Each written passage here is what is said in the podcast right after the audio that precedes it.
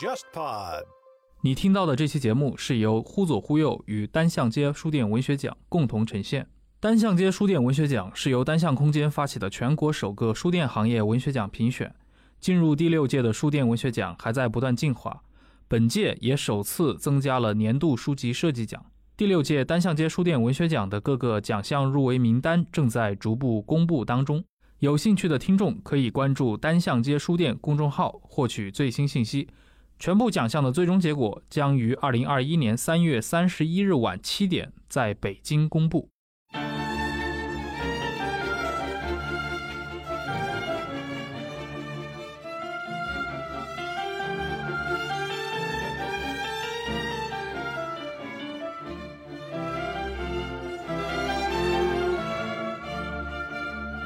我最初想起这个问题来，我觉得是因为我很意外地发现这几年国外历史、考古、人类学和社会学，甚至还有经济学，这些学者都开始研究长城，写了一系列跟长城有关系的书，我就开始买。后来我发现买了买了那么多，哎，我都很吃惊，我说怎么这么多呢？读都读不完了。我觉得这是特别有意思的。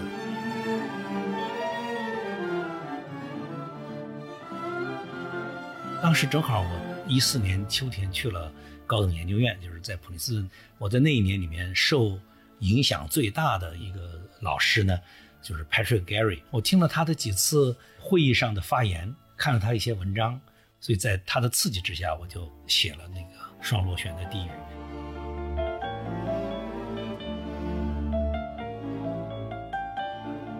这个地方是最后一批游牧人，山区游牧人。刚刚皈依伊斯兰教，嗯，他也发现这些人跟别人不一样，他也发现外面的穆斯林是很讨厌这批穆斯林的，但他不知道稍稍追究一下，他其实是站在历史现场，但是浑然不知，他不知道，错过了一个大事件。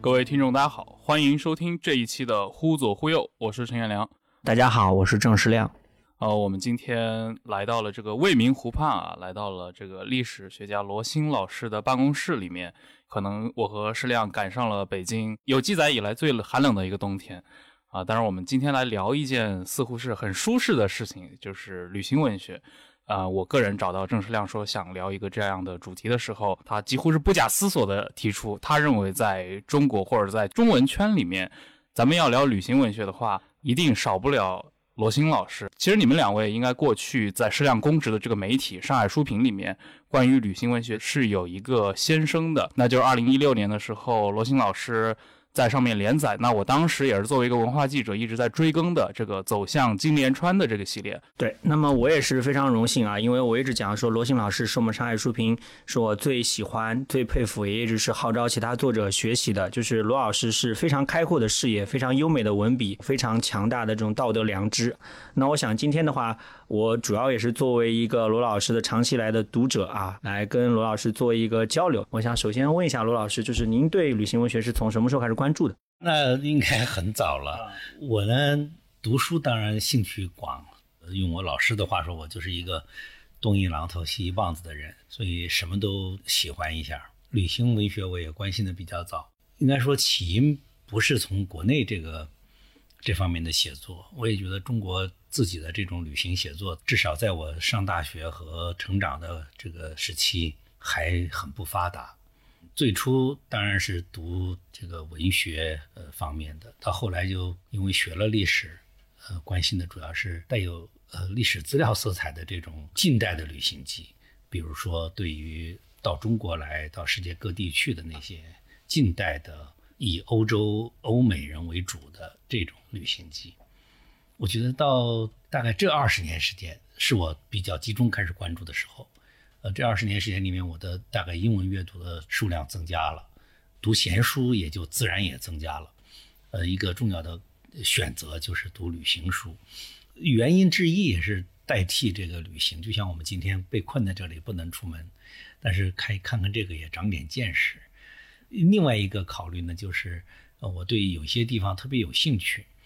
这种了解、这种历史学习，有时候要借助这种旅行性的书。比如说对中亚，对，那么中亚的这个旅旅行，欧洲人的旅行，特别是英国人写的对中亚的旅行，我们知道这就是所谓的大博弈那个时代大游戏时代，呃，英俄在中亚的这种呃竞争，形成了一大批的，当然不只是俄国和英国，也包括其他国家，呃，包括美国、法国、德国这些人写的很多种的旅行记录，相当一部分像特务一样，都是 都是搜集情报的。但是还有一部分呢，有点受当时正在成长的人类学、民族志学、民族志调查受这些东西影响。嗯，他们有受到博物学的影响。对，所以写成了很好玩的、知识性也很强的这样的书。皇家地理学会这样的组织，对，有有这样的组织在后边做那个学术的，甚至是经济的支撑，所以那些著作的质量也很高。而且从事这些工作的，特别是一些军官，他们也受过很好的地理学。呃，语言学这方面的训练，甚至也有受过一些历史和这个民族学的训练，到现在仍然是我主攻的这个门类。就是我日常，呃，呃如果要说每年读了十本或者二十本这个旅行书的话，关于中亚的书大概占一半以上。而且我关注到您平常对中亚的阅读，不单单是这种带有经典意味的书籍。包括现在的很多学者去中亚去勘探、去走访的一些文章，你也会关注。比如我印象很深，您之前关注到《国家地理》上面很多发表的对中亚的这种勘探记哈，我就觉得您好像就是您的阅读是把古和今都打通了，会随时随地的去关注凡尔在那边的很多情况。对，因为地区研究的一个特点其实就是不做历史分期，就是不按照历史分期来阅读资料。我觉得海外研究中国也是如此，海外研究中国的学者。大概也不会那么严格的说，这是古代的，这是近代的，这是现当代的，没有那样的。他们都视野都很开阔。当然，每个人的研究仍然是，呃，相当稳定、相当狭窄的。但是读书阅读是很开阔的，这是我觉得这地区研究的特点。我们，呃，作为中国人去读非中国的那个世，了解那个世界，也差不多是这样的。那一定是什么都兼顾到。而且我发现您的阅读当中还涉及很多，比如考古学、体质人类学。还有这种基因方面的研究，这也是非常有意思的一块。对，那反正读书都是这样，总有一些特别好玩的地方。比如说一九年，我跟呃几个呃同行朋友，我们四个人去在中亚做了有十几天时间的一个考察。那因为那次考察的重点是放在这个乌兹别克斯坦的西部，所以为了那次考察，在考察之前，我就读完了。呃，一本比较重要的一本书，就是讲这个西瓦汗国是怎么陷落的。在一八七七三年，被俄军最后征服。因为这个这个是一个美国人写的，这个记者呢，呃，稀里糊涂的怎么就以非法的身份跑到这支军队里去了？照说俄国有规定，不许西方的记者这种人进入到中亚，他们是很防范这种人。对，因为这涉及到情报和呃其他方面。呃，但是他稀里糊涂就进去了。当时的美国跟俄国之间的关系也比较好，所以他后来也就被接受了。他就整个就跟随了这一支征服大军，看到了整个过程，他就把它写下来，写成了一本书，在第二年就出版了，成为大概是非俄语世界里边的唯一的一本这个目击的证记录，因此成为现在人们经常引用的。我读那本书之前呢。我就很偶然的一个机会，在另外一本书里边，他摘录了其中的一段，我就被那一段给骗住了啊！就摘录了一段讲这个作者在西瓦陷落的那个夜晚，在城墙上，在宫里面看到了这个一个景观，看到了一个大大的月亮挂在呃很远的地方，就诗意盎然的感觉。对，而且很悲伤的描写，嗯，呃，有一段很著名的描写。他最后结束的话就是说：“我仿佛我不是在这个西瓦汗国的宫廷里面，而是从《一千零一夜》这本书里边掉落的一页纸。”啊，哎，这个太有太有味道。我心想，这个哦，把线西瓦的线落和从《一千零一夜》这个书里面撕下来一页纸放在一起，这个意象也太好了。我万万没有想到还能写得这么美，而且是他当时的笔记。第二年就很快就出版了。嗯，我想能写得这么好，所以前年去西瓦的时候，我就。一定要把这本书读完再去，所以认真读完了。嗯，读完之后发现完全上当了，就是这本书这个情节丝毫不是表现对这个西瓦陷落的那种同情，丝毫不是，实际上是他自己在写自己的一个，我觉得不像是真实的一个浪漫的一个艳遇一样的一个一个故事，说在西瓦皇宫里边有大量的宫廷的那些妃妾吧，是一大堆这个 harem 里边冒出来的这一帮人，其中最美的一个怎么对他产生了好感？至少他觉得那个人对他产生了好感，所以他夜里在俄罗斯士兵的严格的防控下，他居然找到了一条路进了皇宫。呃，在进皇宫的过程当中，在某个情况下，他见到了这个景色，他写下来了。格调接下来，格调一下子就庸俗起来了。对，写下来这这一段之后，接下来又去找，还找到了，而别人还拉着他的手，把他拉到一个什么房间里面去，他那儿还有好几个其他的呃女子，哎，他们一起还吃了东西，喝了茶，在一起有亲密的这个交往，哎，最后他还又原路又草草的逃出来了。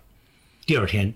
这些女人神秘的消失了，不知道哪儿去了。俄罗斯军人进去之后找不着人了，不知道哪儿去了，他也不敢跟任何人说这个事儿，这是死无对证的事情。对，就是您看另一本书里面翟路的这段，反而他整个的这种文学性以及他这种诗意的表达，那就真的是比他你后来真的去读到原本要高出太多了。是啊，所以我就是说，阅读这一类的作品，一个很重要的呃任务，其实就是要寻找那些最重要的描写。对，呃那些描写不是为了作者，是为了我们自己。罗老师是作为历史学家看到的是这种历史性的描写的一面，然后把原文当中那种带有艳情色彩的东西，就相当于是提炼了或者升华了。我觉得原文的格调反而是非常低下的。我印象很深是原来罗老师读完一本是应该是《寻找阿富汗》，然后也写了一篇非常棒的书评，在我们上海书评发表。然后很妙的是，这个书很快就被一个出版社看中了，就出了中译本啊。对对对，所以我觉得罗老师的阅读在国内出版界一个很重要的意义是，相当于给大家一个指引，让大家发现这种我们其实过去没有关注到的好书。嗯，那也是应该的，因为呃，但是我觉得这几年比较嗯明显的改观。我们知道这个现在译界外文的书，特别是英文的书，已经成为出版的风尚。每年不管怎么评什么十大好书、二十大好书的那个译界的书，一定会占绝对比例。也就是，每年出版的书里面最吸引读者的，其实都是翻译性的作品。而翻译性的作品这些年也越来越多的是一些跟旅行文学有关系的书了。比如说，我昨天才收到在另一片天空下啊，三卷本啊，三卷本。对，我昨天才看到，我说哎呀，这个这个太好了，这个那个很好的啊。旅行写作呢，分成各种各样的类型，但是从我个人的这个，我会愿意读一些跟他的历史反思、嗯历史认识有点关系的。如果一点都没有呢，我就觉得像是一个新闻调查，对像是一个现实问题的社会的社会报告。那游记散文我是根本就不看的，就是 我就是说它总得有点这个是信息量。当然，如果纯粹是民族学的、民族志调查的、这个社会学调查的也有意义。嗯那对我来说，我更关注有一点历史深度，有一点时间深度。我我我觉得这并不是它更高，而是说对我来说，那您怎么看？比如说像简·莫里斯或者保罗·索鲁这种以旅行作家这样一个标签或者身份闻名的写作者？呃，像保罗·索鲁，我读过最新的一本这个《Deep South》，对吧？他写这个往南方去，然后最后去墨西哥。对，就我觉得他有点文艺，有点像记者，嗯呃，但是他是写旅行文学的，这样的书也很有意思，因为他描写的那个世界是我略有所知，但并不真知道。我也在美国南方旅行过，我原来旅行的时候，我自己呃想写这个南方和深深，深深又向南，我本来就想写成这么一篇东西，嗯，但是后来发现我我很肤浅，为什么呢？我对那个种植园呢什么的，虽然我去了很多种植园这种很有历史深度的这些地方，但是我没有这方面的知识，所以我完全做不了。读他的呢，发现他对那些也不是特别关注，他关注的还是现实的这些呃南方社会。当然，他作为一个美国的知识分子，我读他的东西还是能长见识。但是这不是我最喜欢的一类，我最喜欢的一类还是呃带有历史色彩的。把旅行放置在一个更大的历史空间里对面。对对对，比如说我这些年来到处推荐，也我们商务那一套《远方丛书》里面准备放作第一本推出来的，到马丘比丘右转嗯，，Turn Right at Machu Picchu。他呢，这个这个作者呢，呃又有点户外的味道，因为他不得不马丘比丘不适合开车，不适合骑自行车玩，对吧？他当然都只好跟当初那个呃宾厄姆最初发现马丘比丘一样，他要踏上那条路，他要重新发现他的发现。嗯所以他就只好他走过我都得走，他就搞了一堆这个呃骡子，这个骡队，所以他整天也在这走走走了那么前后也就是个把月时间，我就喜欢这样的，因为这个使得这个旅行本身它不能是太容易的，对，比如说我前呼后拥的一帮人开着一个车把我带到这儿带到那儿看一看，回来写个笔记，这样的我不大看得上。嗯，对。呃，如果我知道谁是这么旅行的，我也不愿意跟他聊他的旅行的记录。你会觉得这样是肤浅的？不仅是肤浅的，而且他蔑视了旅行本身，就是你必须要吃苦，你必须要付出。这本书的作者马克亚当斯，我记得他是个户外杂志，他是个他是个户外的编辑，但是从没有搞过户外，他没有做过这个运动，对他没有户外，他没在外边搭过帐篷，他就是跟他儿子他们院子里搭过帐篷啊。所以他其中写到他在某个地方身上很臭、很湿、很脏，他就想去那个洗洗澡，一看旁边有一条河，脱了裤子就跑到河里去，结果。他赶紧又搂起来，因为就那么瞬间，他那个蚊子就把他那个整个屁股就变大了，肿了嘛，整个就变大了，裤子都紧了。这个特别形象。你可以对，你可以想象那个你要吃过这种苦头，是吧？所以他的东西这方面写得好，但这个现在很容易做做得到。呃，旅行吃苦的人也很多，很辛苦。嗯，但是他有深度，他写到了什么？宾厄姆是怎么发现的？嗯，这个过程，因为宾厄姆的发现是不容易的。那些档案资料现在，比如都在那个耶鲁的图书馆里面，他在去之前都仔细的读过。同时，他又比宾厄姆还要高明，因为他毕竟是处在一百年之后，一百年之后对于印加帝国的了解要远远超过一百年之前的美国学者，所以他就能够把那个印加帝国的灭亡的那个过程，用非常准确又简洁的方式给他描述出来。这样我们就看到了三条线索，他在走，宾厄姆也在走，一百年前的宾厄姆，以及在十五世纪、十六世纪的这个印加帝国。对，所以这是三层，他把这三层放在一起写，嗯，你就能迅速的感受到他到了哪一个地方。总之，这个时空的这个转换在他那变得特别轻松。这个人的文笔是好极了。这个其实，在很多西方，比如说何伟，他写那个埃及的那个革命考古学的时候，也是会。双条历史叙事来并行嘛？对，多线索的，多时空的，但是你又觉得它的转移的那么轻松，对，交织在一起，对你又感觉自己就跟着他在一起，在重新发现古代的一百年前的那个发现。对，这个至少对我这样的学以历史为工作的、为专业的这种人呢，就读这个特别过瘾。对我印象中，这个书的作者就马克亚当斯嘛，他是跟着一个澳大利亚籍的向导。还有一个帮他养骡子的一个养骡人，就一起走了差不多一个月。嗯，差不多一个月。当我读您的书，那个《走向金莲川》，您当时也是一个人在不断的步行，就是这种旅途当中，如果没有人陪伴，您一个人怎么样去战胜或者怎么样去克服当中很多困难吧？我那个去上都那个旅行，绝大多数时间都有人陪，只有前面几天时间是我一个人。就是因为那个旅行带有很大程度上是有点像呃徒步，徒步是吧？你真在徒步的时候，就是好多人在一起也不会走在一起，各走各的路，因为每个人的前前后后这样，每个人的节奏不一样，都自然会走散。嗯，那在外面旅行的时候，呃，一个人是更好的。确切的说，如果不是从什么安全啊、舒适啊，特别是更有个人化视角，特别是如果要写作的话。对，对，完全同意您这一点。如果你是为了写作，嗯，去旅行的，一定不要人多。对，刘子超之前去中亚，应该也是一个人到处走走看看。对他主要是一个人，嗯，对，他多数绝大多数情况，他也没有没有任何人陪他。我觉得你那个系列的文章里面其实也提到过嘛，中国的古人出门，当然很多时候不是他们不是为了远足而，可能确实是一些很实际的一些真正的旅行。对，就是披星戴月 啊，起得非常早。你当时走金莲川的时候，当时有设想过你要按照一个古代人的生活方式来进行这样的一个远足吗？毕竟今天的没有宵禁，我想过这个，没有这样的。我我想过这个，但是实现不了。我还去打听过，嗯，呃，能不能够搞个驴啊什么的？没有马了，当然，那弄个驴一块儿。我是在那个跟延庆的一个出租车司机问他这个事儿。他说：“我们现在也没有养这些东西了，现在都用机器了。这些动物现现在这些牲口都不适合长途旅行。他说像你这么走，跟着你这么走，他会累死的，因为它不适合了啊。现在咱们西北北方都养驴，但是养那个驴都是为了那个用它的皮，嗯，不是为了干活，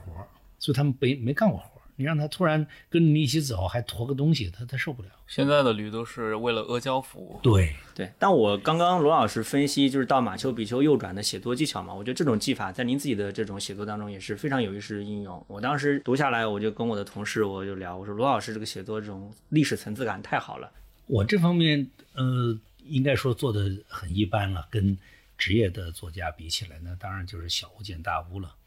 因为我这个旅行没什么没什么可吹的，简单的说，没什么特别的事情，也没有遇到过打劫，也没有遇到过是吧？也没有遇到过惊奇的事儿啊，一路风平浪静啊，太平常了。旅行过于平常的旅行是不值得写的啊，所以我我想唯一的补充呢，就是加一点历史深度，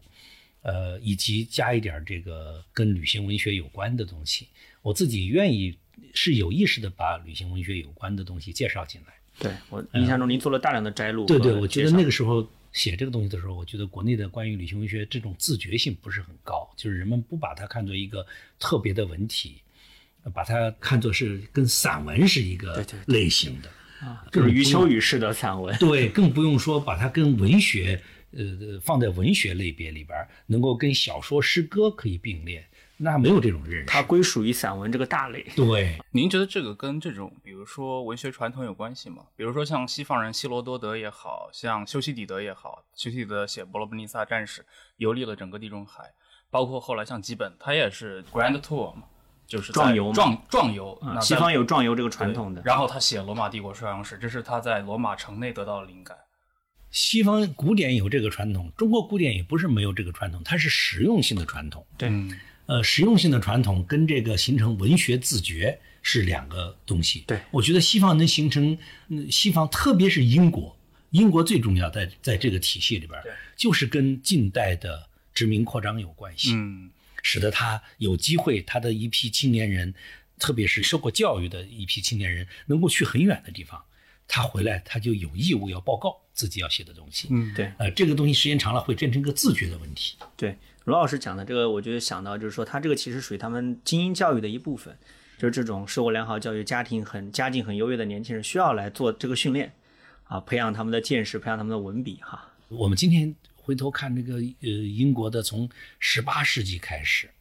到了十九世纪达到一个相当的高峰，就这种作品特别多，对，而且很重视描述，很重视那个。对风景、人物、事件，对很多细节的描写，对很重视，不像是我们写的比较简洁的，只是为了写日记一样那样，不是那种写作了。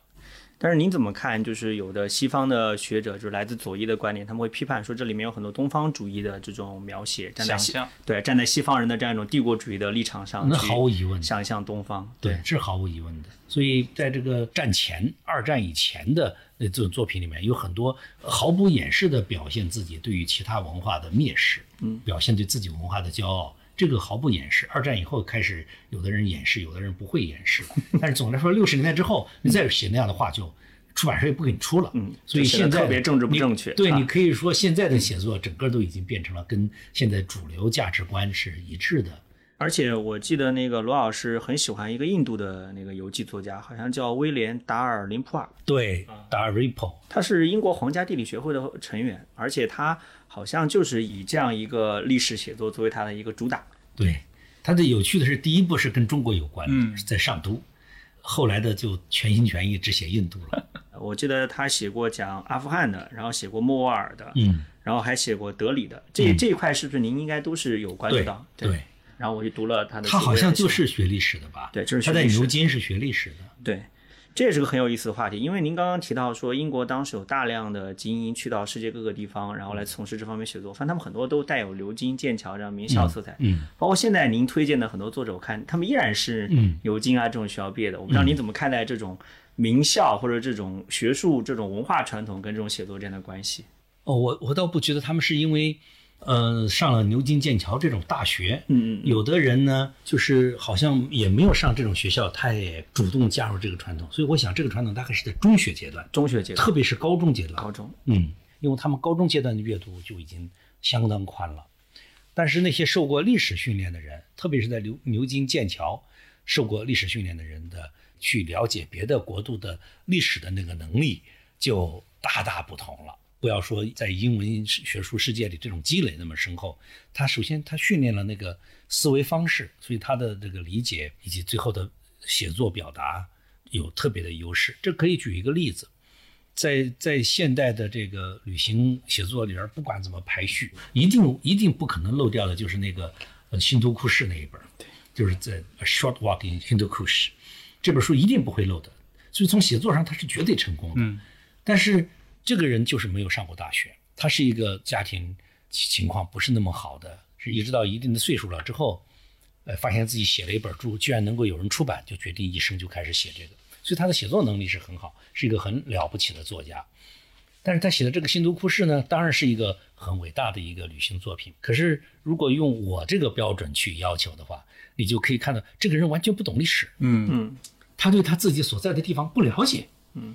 他虽然他有阅读，但是他在写作当中故意隐瞒了自己的阅读。嗯，但是他的阅读没有深度。嗯，就因为他是没有受过那么深的教育，他没有正经读过历史。你觉得这个会影响到作者的问题意识吗？或者说问题意识在旅行写作中有那么的重要吗？会影响他的眼光。嗯，他会特别值得关注的话题，他关注不到。嗯，一带而过。啊，他这个是很要命他的一个问题关注不到。比如说，他对于在新都库什山、呃山区边缘地带的一个努里斯坦、呃卡菲里斯坦这个地方刚刚发生的重大事件，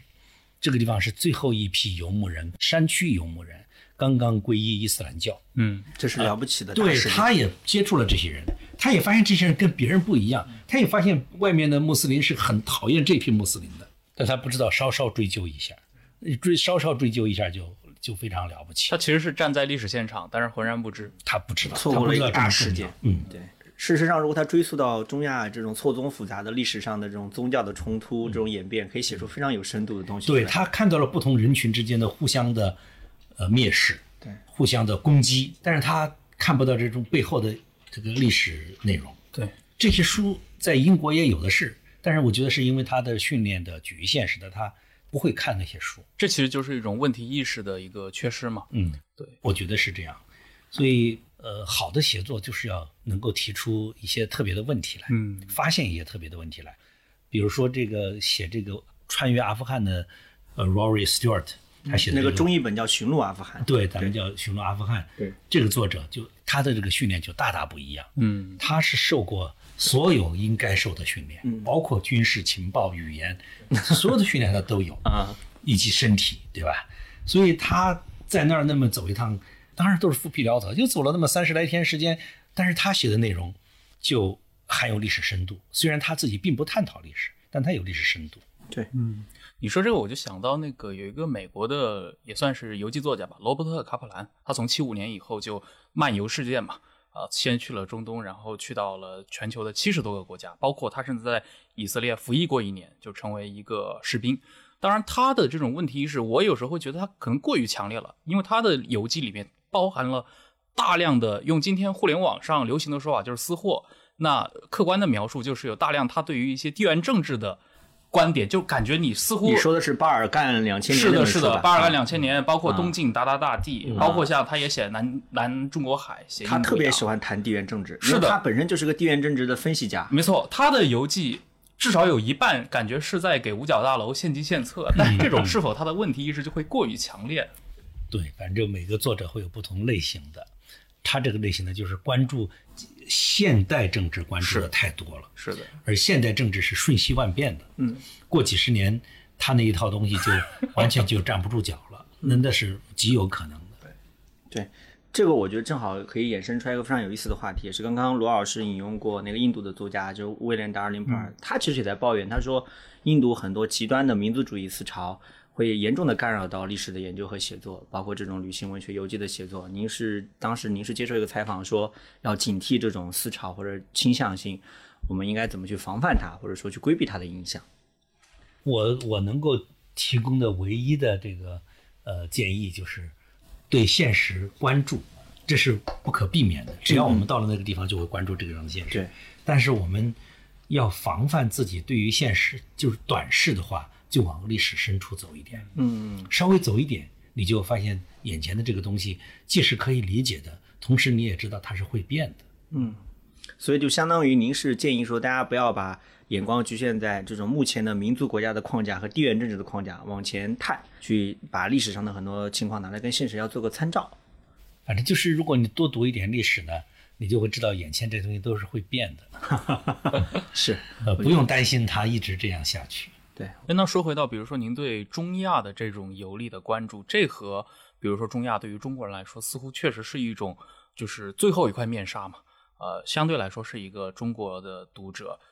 非常不熟悉，以及过去鲜有人涉足的这样的一个领域。我记得我其实我几年前我有一次采访过一个对象。啊，他是那个联合国中亚考古队的成员，在偏执肯特跟着呃东宫博物馆的马尔夏克教授在当地做这个丝路考古。嗯，但是他告诉我说，十年来可能那个现场只有他一个中国人。那相对来说，东方的面孔可能日本的学者会非常多。那意大利、法国啊、俄国，当然中间有这种历史原因，比如说中苏的这个矛盾啊，长期以来的互相隔绝。那相对来说，是不是因为它更神秘，所以？我们国内的读者们，包括您本人，确实会对他产生更多的一个兴趣。呃，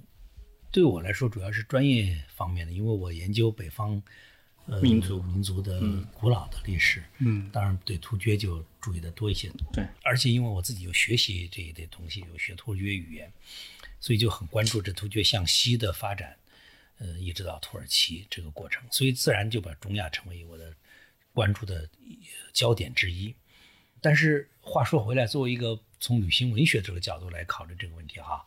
我觉得呃，我们当前对于中国的历史、现实与未来都关系密切，同时我们又极端缺乏知识的，在我们周边有两个地区，嗯，都跟俄国有关，一个是中亚，一个是西伯利亚，是 这两个地方我们都太不了解，对，而同时又太重要，比如。比如关于西伯利亚有关的，你看我就光这儿堆的这这一部分，就是我们那个那一套丛书就这么多，光国内翻译的就这么多，但是其实没什么人读过。对，但是您觉得这一块对我们目前来讲，您觉得有还有什么可以去提高或者值得去引介的书籍吗？除开这种已经出版的这种已经很陈旧的书之外，对这些书里面有很多应该重新再出版，因为这都是以那个内部出版物出版的，就是七十年代以后为了反苏搞的一套东西，但是这套东西翻译的质量很高。呃，很有价值，主要是来自于这些苏联学者的，以苏联为主，但是也有一些呃苏联之外的国家，比如说美国、英国人的作品，但是很有意思。这里面包含了一些中亚的，嗯，但是不太多。呃，我们现在要弄中亚，就得重新阅读中亚的材料。但是过去都是靠阅读这个别的国家的研究，对。现在越来越有更多的年轻一代就有能力去直接阅读这个。中亚古老的文献，利用当地文献，对，比如说波斯文的、察克台文的这些文献，现在现在越来越多了。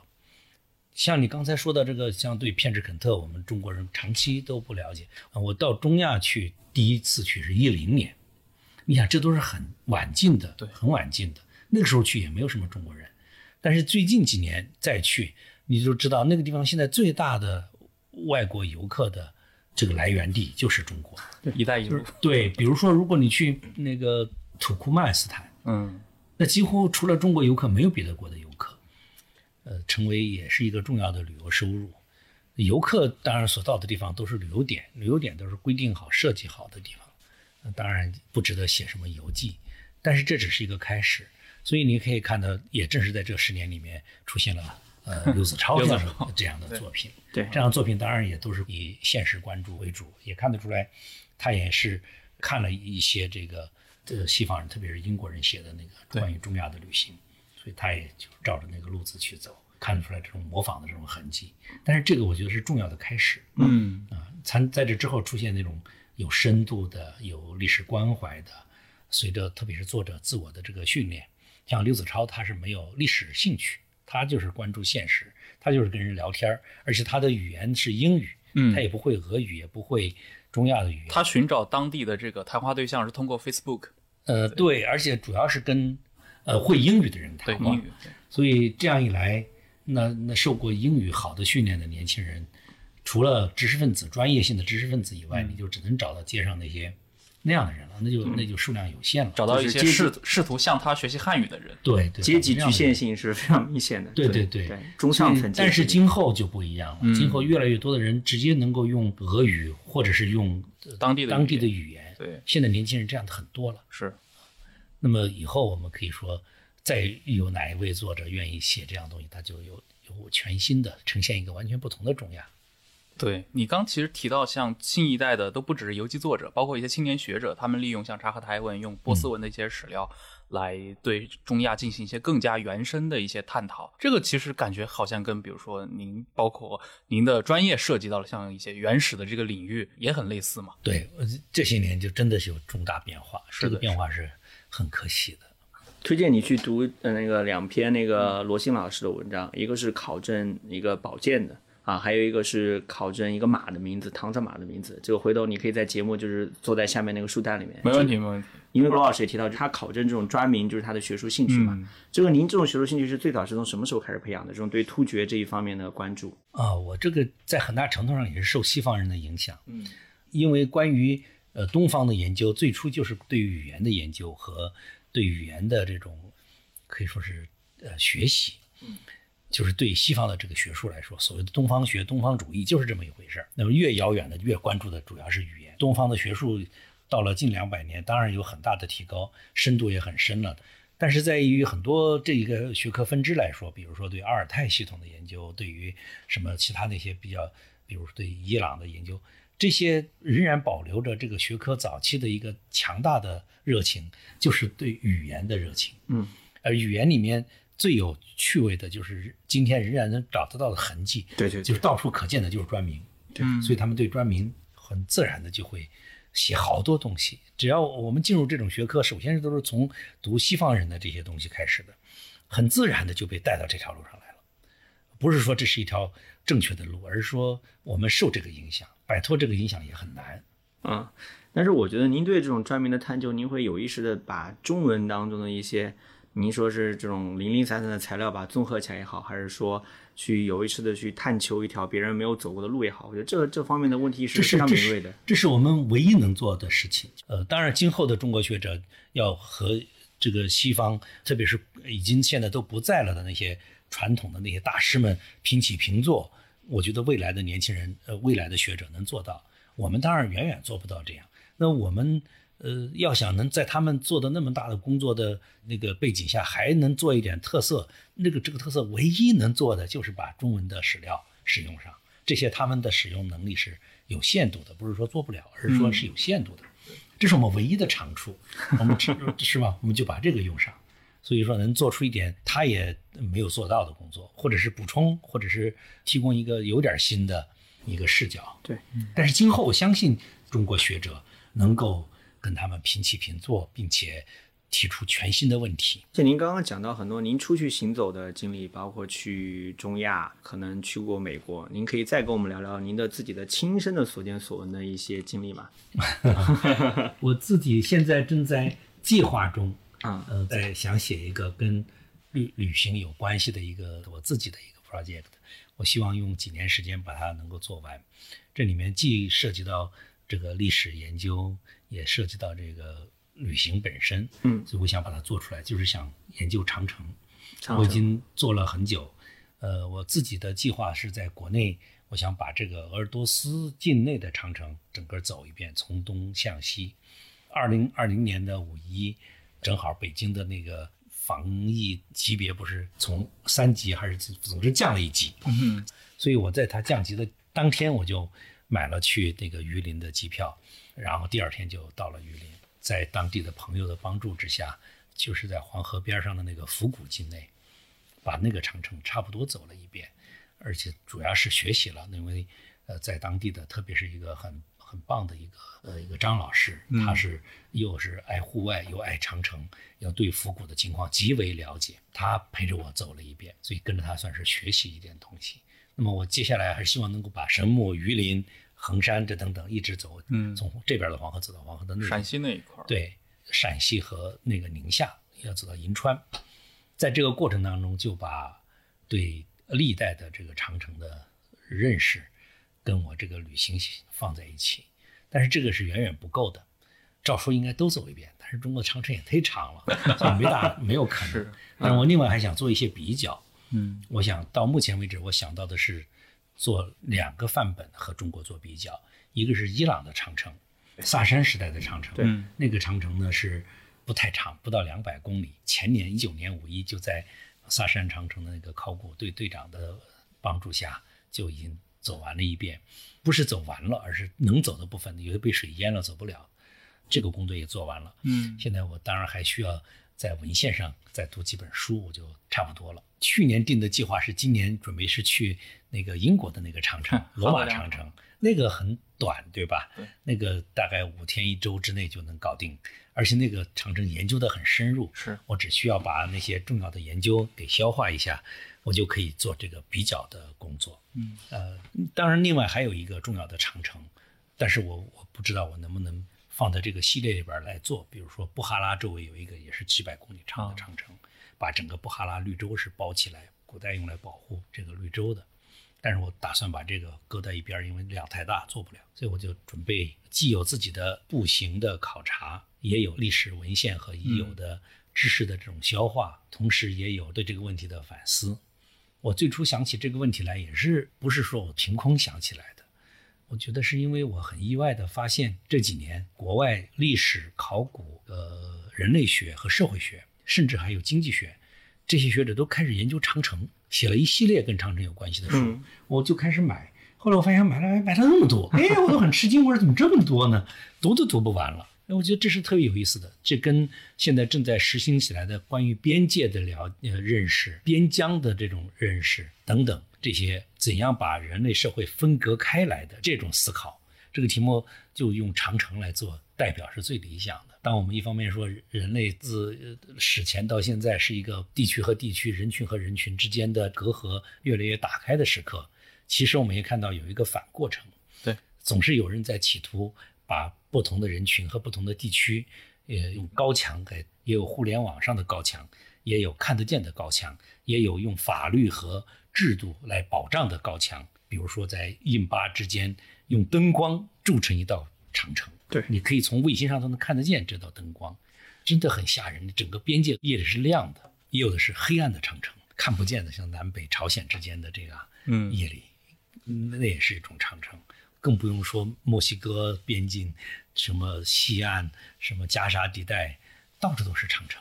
各种各样的，看得见的，看不见的。所以我觉得把这个现象都搁在一起来思考，既有历史认识的价值，也有对我们自己的人性深处，还有我们人类社会组织深处的这些问题做一个反思，这是一个很有意思的机会。我现在在做这个事儿。啊、我觉得真真的特别有意思，能有这么一个主题，把像哈德良长城，把这种伊朗的萨珊长城，跟中国的这么多漫长的长城放在一个写作框架上来进行一个，尤其是学术性的一个探讨。关键可以打破很多自古以来所谓自古以来的迷思。很多人就觉得好像这个东西只有中国有，然后会拿来做一种特别了不起的一种去做这种宣扬和倡导。我觉得罗老师其实相当于就是通过展开比较，告诉我们这个东西其实是每个国家或者每个历史阶段都可能会出现的一种现象。而且我觉得最精彩的是罗老师联系到现实当中没错各种隔阂，对对吧？印巴之间或者南北朝鲜之间，您您这个现在写作进行到什么地步了？还还在起步阶段，还在还在工作阶段，啊还得读书、阅读、整理材料的阶段啊，对，我估计我们这个节目播出之后，您就该被读者催更了。对，我我希望在我五年左右时间完成，因为这涉及到呃好多研究型的工作，也不只是一个纯粹的，要说走一遍那倒很容易，那就花几个月就可以走完。对，关键你要消化这么多的材料呢，就是不同国家的、对，其实最最难的部分就是中国，因为中国的长城研究是一个大学问，是呃，参与的人非常多，也有的著作很多。呃，虽然从我的目前的这个出发点出发，我是有很多不满意的地方，但是找不到崭新的阐发的点。我自己在写那个从大都到上都的时候，已经试着把我对长城的问题的思考放进去。嗯所以我在那里面写到了在长城外面的汉人，以及在长城里面的呃蒙古人。嗯我就想说，你不要以为这个长城就是把民族分开，它不是的，它只是一个政治分界。呃，我就试图过做这个事情，呃，但是这个当然还远远不够。这个可能需要您做进一步的这种文献的挖掘也好，或者实地的这种走访也好，对，了解到更多的事实的细节。对，要想了解到过去的呃，无论是史学工作者还是研究长城的人，都不认为是问题的问题。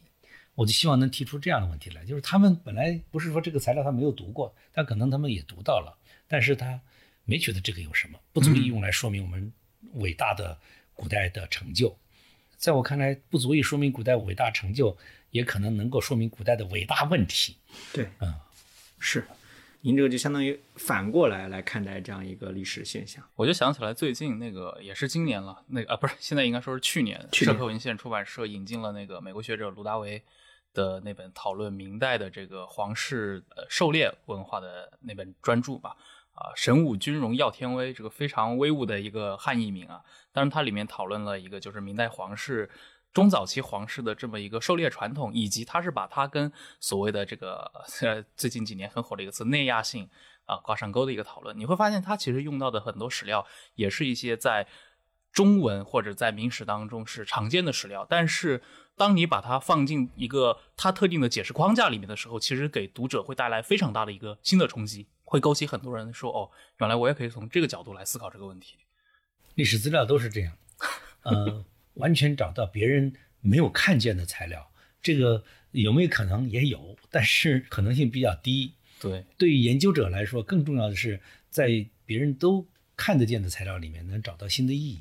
这个也是陈寅恪一直讲的，要读常见书，对啊，不要去呃专注于挖掘这种所谓的这种冷僻的或者这种另类的史料。你很难期待再去在一个什么承天寺的井里面找到一个二百七十年前的一个匣子，里面装着郑索南的新史。对，索南新史这个就不要想了，对吧？也不要指望重新打开一个敦煌的这个这个库，对吧？包括我们之前的很多新清史的讨论，那个时候我们上海书评也出过一本书，我觉得就其实也是引入了很多新的视角。对，或者说新的这种看待问题的这样一种意识，就是我过去很多汉人不觉得是问题的，可能你站在一个其他的一个立场上看，他就就问题就凸显出来。而且确实这个有点像刚刚罗老师说的，就是青年学者里面利用更多的一些，比如说满文老党，他进行一些更细致的一些关于满清的这些历史议题的一些讨论，你会发现他们的一些角度，包括他们用的材料，其实更扎实了。对，我觉得这个其实就是新清史对我们一个很大的冲击。那当然，这个罗老师是内行啊，我们这随便讲。我认识的现在很多八零九零的这种研究清史的学者，或者叫做这个学者预备役吧，他们现在就是以呃利用满文档案就是为荣，这个已经成为一个硬性条件。嗯，他们讲说过去好像大家没有这个意识，觉得研究清史用汉文就够了。嗯，这个特别。现在是做清史又不学满文，被认为是大概是不合台、不太合格。不管你将来是不是。呃，使用满文档案，但是这个学术训练很重要。对，这个其实就是前面罗老师一直强调。你看西方的很多人为什么做这方面的写这么厉害？他们因为这种语言的功底，没错，学术的功底摆在那儿。你如果欠缺这一层，你可能就到一个点你就上不去了啊。你可能很敏锐，很有这种在当地的交际的才华，很有写作才华，可是这一块儿你始终 是个硬伤。而且我觉得罗老师本身，您对这块是特别特别敏感，你会。非常敏锐地把握到各种新的理论、新的方法。我印象最深的就是罗老师在微博里面经常引用一些科学的这种研究民族的这种观点。这块您可以介绍一下吗？您觉得最近几年有什么比较有意思的发现？呃，我我忘了我是从什么时候开始形成这种基本立场，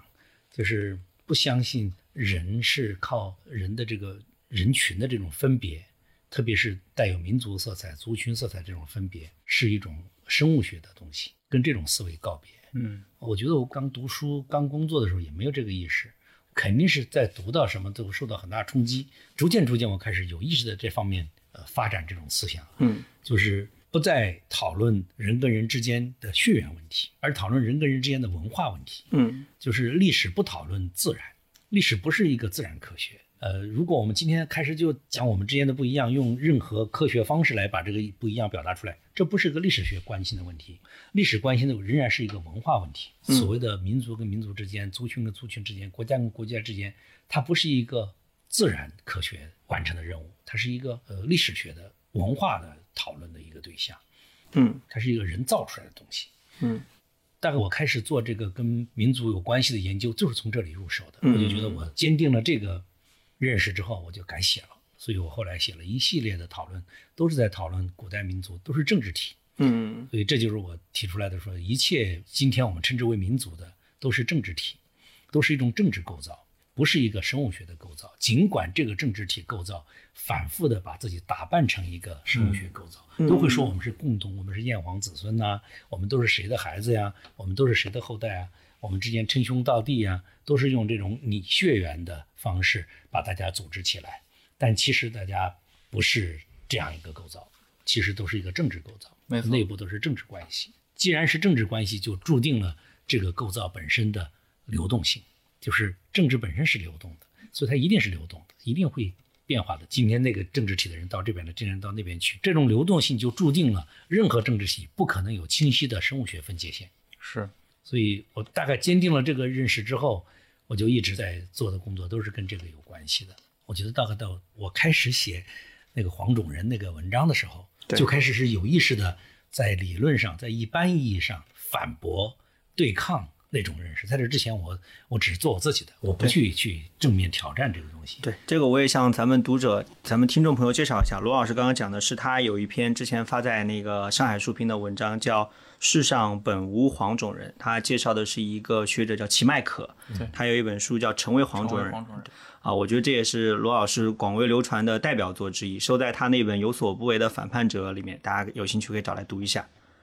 我就从那个开始，后来又写了一篇双螺旋的低语。对对对，就是想从现在最时髦的，大家都用 DNA 把各个不同的人群分别开来，对呃，先建立一套标准，说呃中国人汉人应该有什么样的 DNA，对，呃，另外一个呃人群有什么 DNA，然后我们发现了一个古人，我们就开始说这个古人到底是属于汉人呢，还是什么契丹人呢，还是鲜卑人呢？就用这种方式，就是塞进一个所谓的科学分类的框架里。对对对，我是对这一套方法是绝对否定的，完全不能认可。当时正好我一四年秋天去了高等研究院，就是在普林斯顿那个高等研究院。我在那一年里面受影响最大的一个老师呢，就是 Patrick Gary。对他自己也是过去是做欧洲中世纪史做的都是很具体的工作，但是近年来他也时髦了，他就开始做这个 DNA。他做 DNA，他就一再的说我要划清界限，哪些东西我绝对不能做，比如说我绝不能做古代某个人群跟今天这个人群之间是什么关系。他说这是我坚决反对的。我听了他的几次呃会议上的发言，看了他一些文章，我就受他的影响很大，因为正好跟我的思路是一致的。所以在他的刺激之下，我就写了那个双螺旋的地狱。我写完之后，我吃饭的时候我就跟他说，我刚写了一个东西，但是很抱歉是中文写的。他说没关系，你发给我。我发给他了，然后他就用 Google Translate 整个读了一遍。那篇文章很长，有一万五千字左右，他整个读了一遍，并且给我写了一篇长长的读后感，对我也是一个很大的激励。我反正从他身上也不仅学了他的这种学术方法知识，我甚至学会了一个学者应该怎样对待其他学者。嗯，我记得您提到过这个学者的经历也蛮传奇，他好像有失读症，对，就是他不能够正常阅读。对，不能正常阅读、啊。然后他还是把学问做得很好，我觉得这太神奇了。他一六年，我请他到家里来吃饭，然后我就把我买的他的那些著作都拿出来，请他签个字。他为了签那些字，他要事先在自己的手机上打草稿，因为他拼写有问题，对他担心自己拼写是错误的，他要用手机上的那些拼写检查的软件检查完毕再抄上再输上去。这样一个人居然成为一个大学者，对，嗯，这得特别克服多多少困难？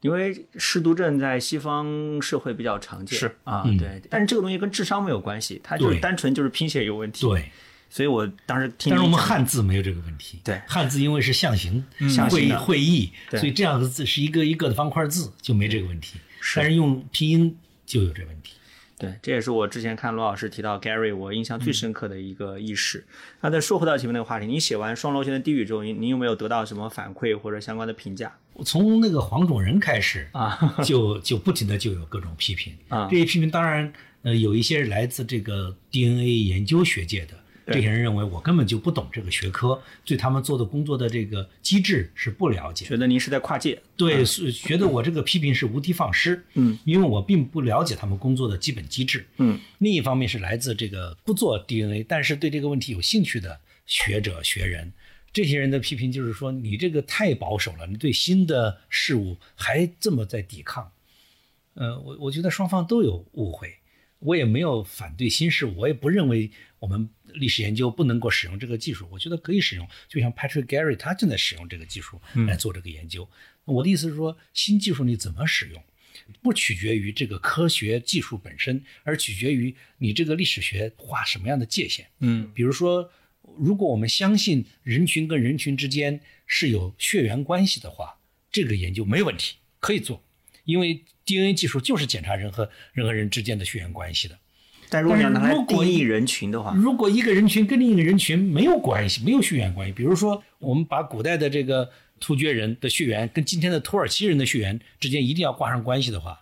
这多危险呢！是我们都知道，今天土耳其人的主要血缘来自这个说希腊语的人群。对对，就是罗新老师刚提到那种，就是一些生物学的术语。呃，当然，很多人会认为技术有中立性，但是，一旦生物学的术语在一些，比如说特定的一些政治叙事里面被强行的塞入了我们的日常用语当中，比如“同胞”这个词，它其实是一种用孪生兄弟的意象来指代这个国民中的每个人和每个人之间的关系，其实就是一种以这种看上去技术中立的生物学术语表达价值立场。它在塑造共同体的时候是非常有效的，甚至是一种我们日常可能都无法意识到这么一个日常行为。这就是为什么优生学后来就被禁止研究和传播，道理是一样的，就是它是很容易就纳粹化的 一个学科。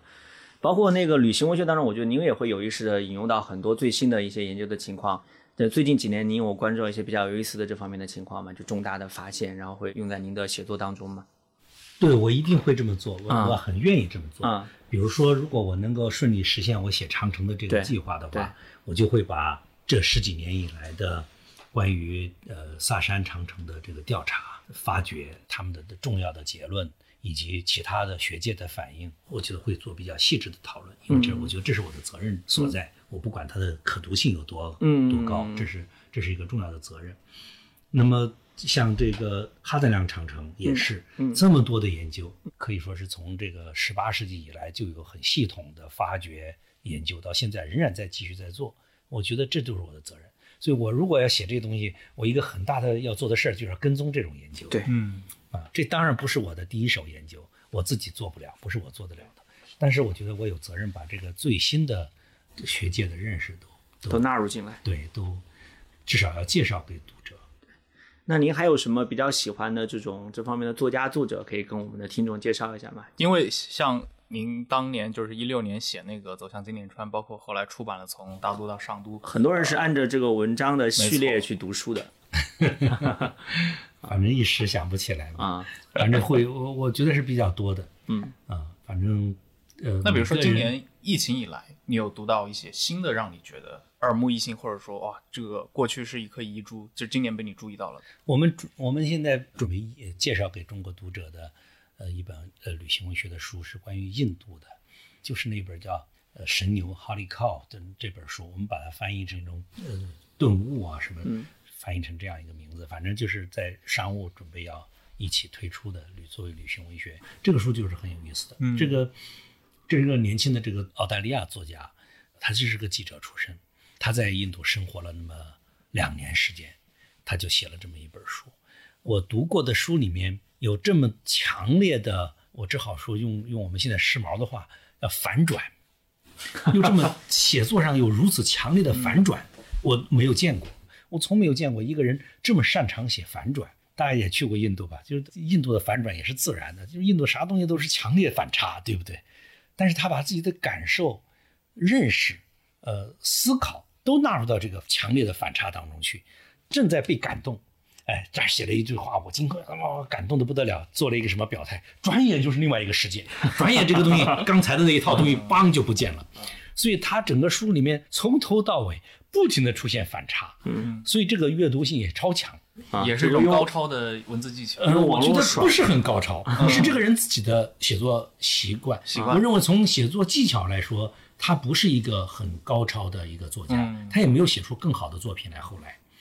但是这个呢，是因为他自己真实的表达自己对印度的生活的印象，嗯所以就显得特别的有趣，就是不停的反转，嗯是让你感觉到这真是一个自己想象中应该是的那个印度。尽管你也去了印度，但是你没有他那个机会去呃那么深入的那样去两年的去去去了解。嗯呃，他在印度生活，所以他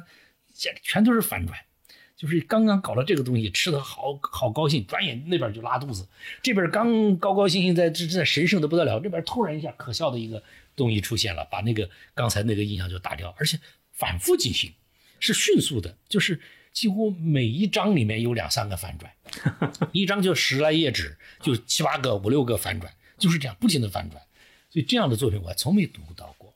但是用来写印度可能是最完美的一种手段。嗯，配合到了印度的现状。对，就是印度就是这么一个地方。对，这个也是网络爽文的写作套路，就是叫打脸嘛。或或者说他这种就是叙事节奏就可以把握的特别的精妙。嗯，因为一般我觉得旅行写作有一个特点，就是要善于自嘲。嗯，对。呃，像我这个年龄以及我的这种写作习惯，不具备这个能力，那就也就算了。所以我是在这方面不会有发展前景。但是真正擅长的。特别是这一点，在英国人表现的最好，对吧？英国本来那个幽默，对那个那个情，以及英语的这个幽默的习表达习惯，本来就是传统深厚。大概中文这方面还需要再，还需要慢慢再磨练。但是这个自嘲能够达到一个什么样的高度？嗯，这个就是不同的人。不一样，对，所以这个反转本身也也是一种对自我一种有趣的自嘲。他通过叙事来完成这种自嘲，嗯，对。而且我觉得，如果能把这种自嘲感写得特别好的这些作家，他可以解决一个很大的就是旅行游记文学的面临的一个问题，就是其实不是所有的人人的游记都能够经历一些非常历史性的时刻。大量的游记，你会发现很多好的一些游记作品，它往往能把一些无聊的。故事写的特别好，对，这个时候你的自嘲的这种技巧或者这种对。叙事的功底就非常重要了。其实，其实这个呃好的这个呃旅行文学在文笔上的要求比小说家要求还要高，是。因为小说主要靠故事把读者抓住，而旅行你就靠文字，是。你的文字的那个张力、那个深度，那就在这边体现出来。那您怎么看很多，比如说那种纽约客体就是，他们称之为叫做美国中产阶级写作？您觉得这种写作方式跟游记文学它之间的关联，比如它的好处或者它的弊端，您觉得是怎么体现出来的？这个也是个有意思的问题。对，我也喜欢读美国，呃，每年他们不都是要编一个 travel writing，对对对，年度的年度写作的一个专辑，对对，他们每年都要编一个，大概从一四年开始的，每年的我也都看一看。总的来说。我发现这个旅行写作有个特点，如果是短篇呢，好像给人印象都不深。呃，我我后来总结一下，有可能这是美国写作的特点。啊，美国这些写作都是要发表在他们那些什么亚特兰大呀、纽约客呀，放在那些杂志，那些杂志有那么一个文风的，嗯，呃，固定的有那么一套。对，是。他们都是固定的一些杂志，你要看他们选编都选的那么。不出五个杂志，都是那五个杂志选出来的啊，《大西洋月刊》《纽约客》就那些杂志，反正就是那几个杂志，就就从那几个选出来，大概文风都有点那个特点，是不是？就是你说的这个中产阶级这个文风，那也有可能，就是 比较寡淡。对，就是它主要靠那个情调，主要靠文笔，呃，思想内容谈不上，而好的思想内容都是体现在大作品里面的。对。对，我记得当时《纽约客》对何伟就是把他派出去，嗯，然后给他相当宽松的时间，让他可以有半年甚至更长来写篇长稿，然后付他很高的薪水。然后何伟的写作在我看来，其实有点像刚刚罗老师讲的，就是要长了才有意思，因为他会用那种《纽约客》式的技巧，把很多细节用他那种观察。汇总起来，但是他的思想立场他是隐藏起来，而他是有意识的去遮蔽自己的思想力。但其实何伟本身他在纽约客的那批外约记者里面也属于非常不纽约客的了。他其实已经很不纽约客。他他接受过文学的训练，他不是那种正儿八经记者出身。他是创意写作这个体系出来的。但但我觉得刚刚罗老师讲的就蛮有趣的，就是如果我们把这个这一系列的书放在一块来读，就会发现它里面的这种。你说是套路也好，还是说这样一种统一的写作模式也好，这是很明显的。嗯，对，尤其体现在他们每年编的那个那个专专书上面。对，那个选选本那个选本应该是他一年里面能找到的比较好的作品。对，那今天也非常感谢罗新老师来到忽左忽右，跟我和郑世亮聊了这么久。关于游记写作，当然也不仅仅是关于游记写作了。我觉得像我们中途谈到的那些的问题，其实，在当下的一些中国的一些舆论语语境里面，其实也是还是很有意义的。也非常感谢今天罗老师的一个宝贵时间。那我们下期再见。好，各位再见，谢谢大家。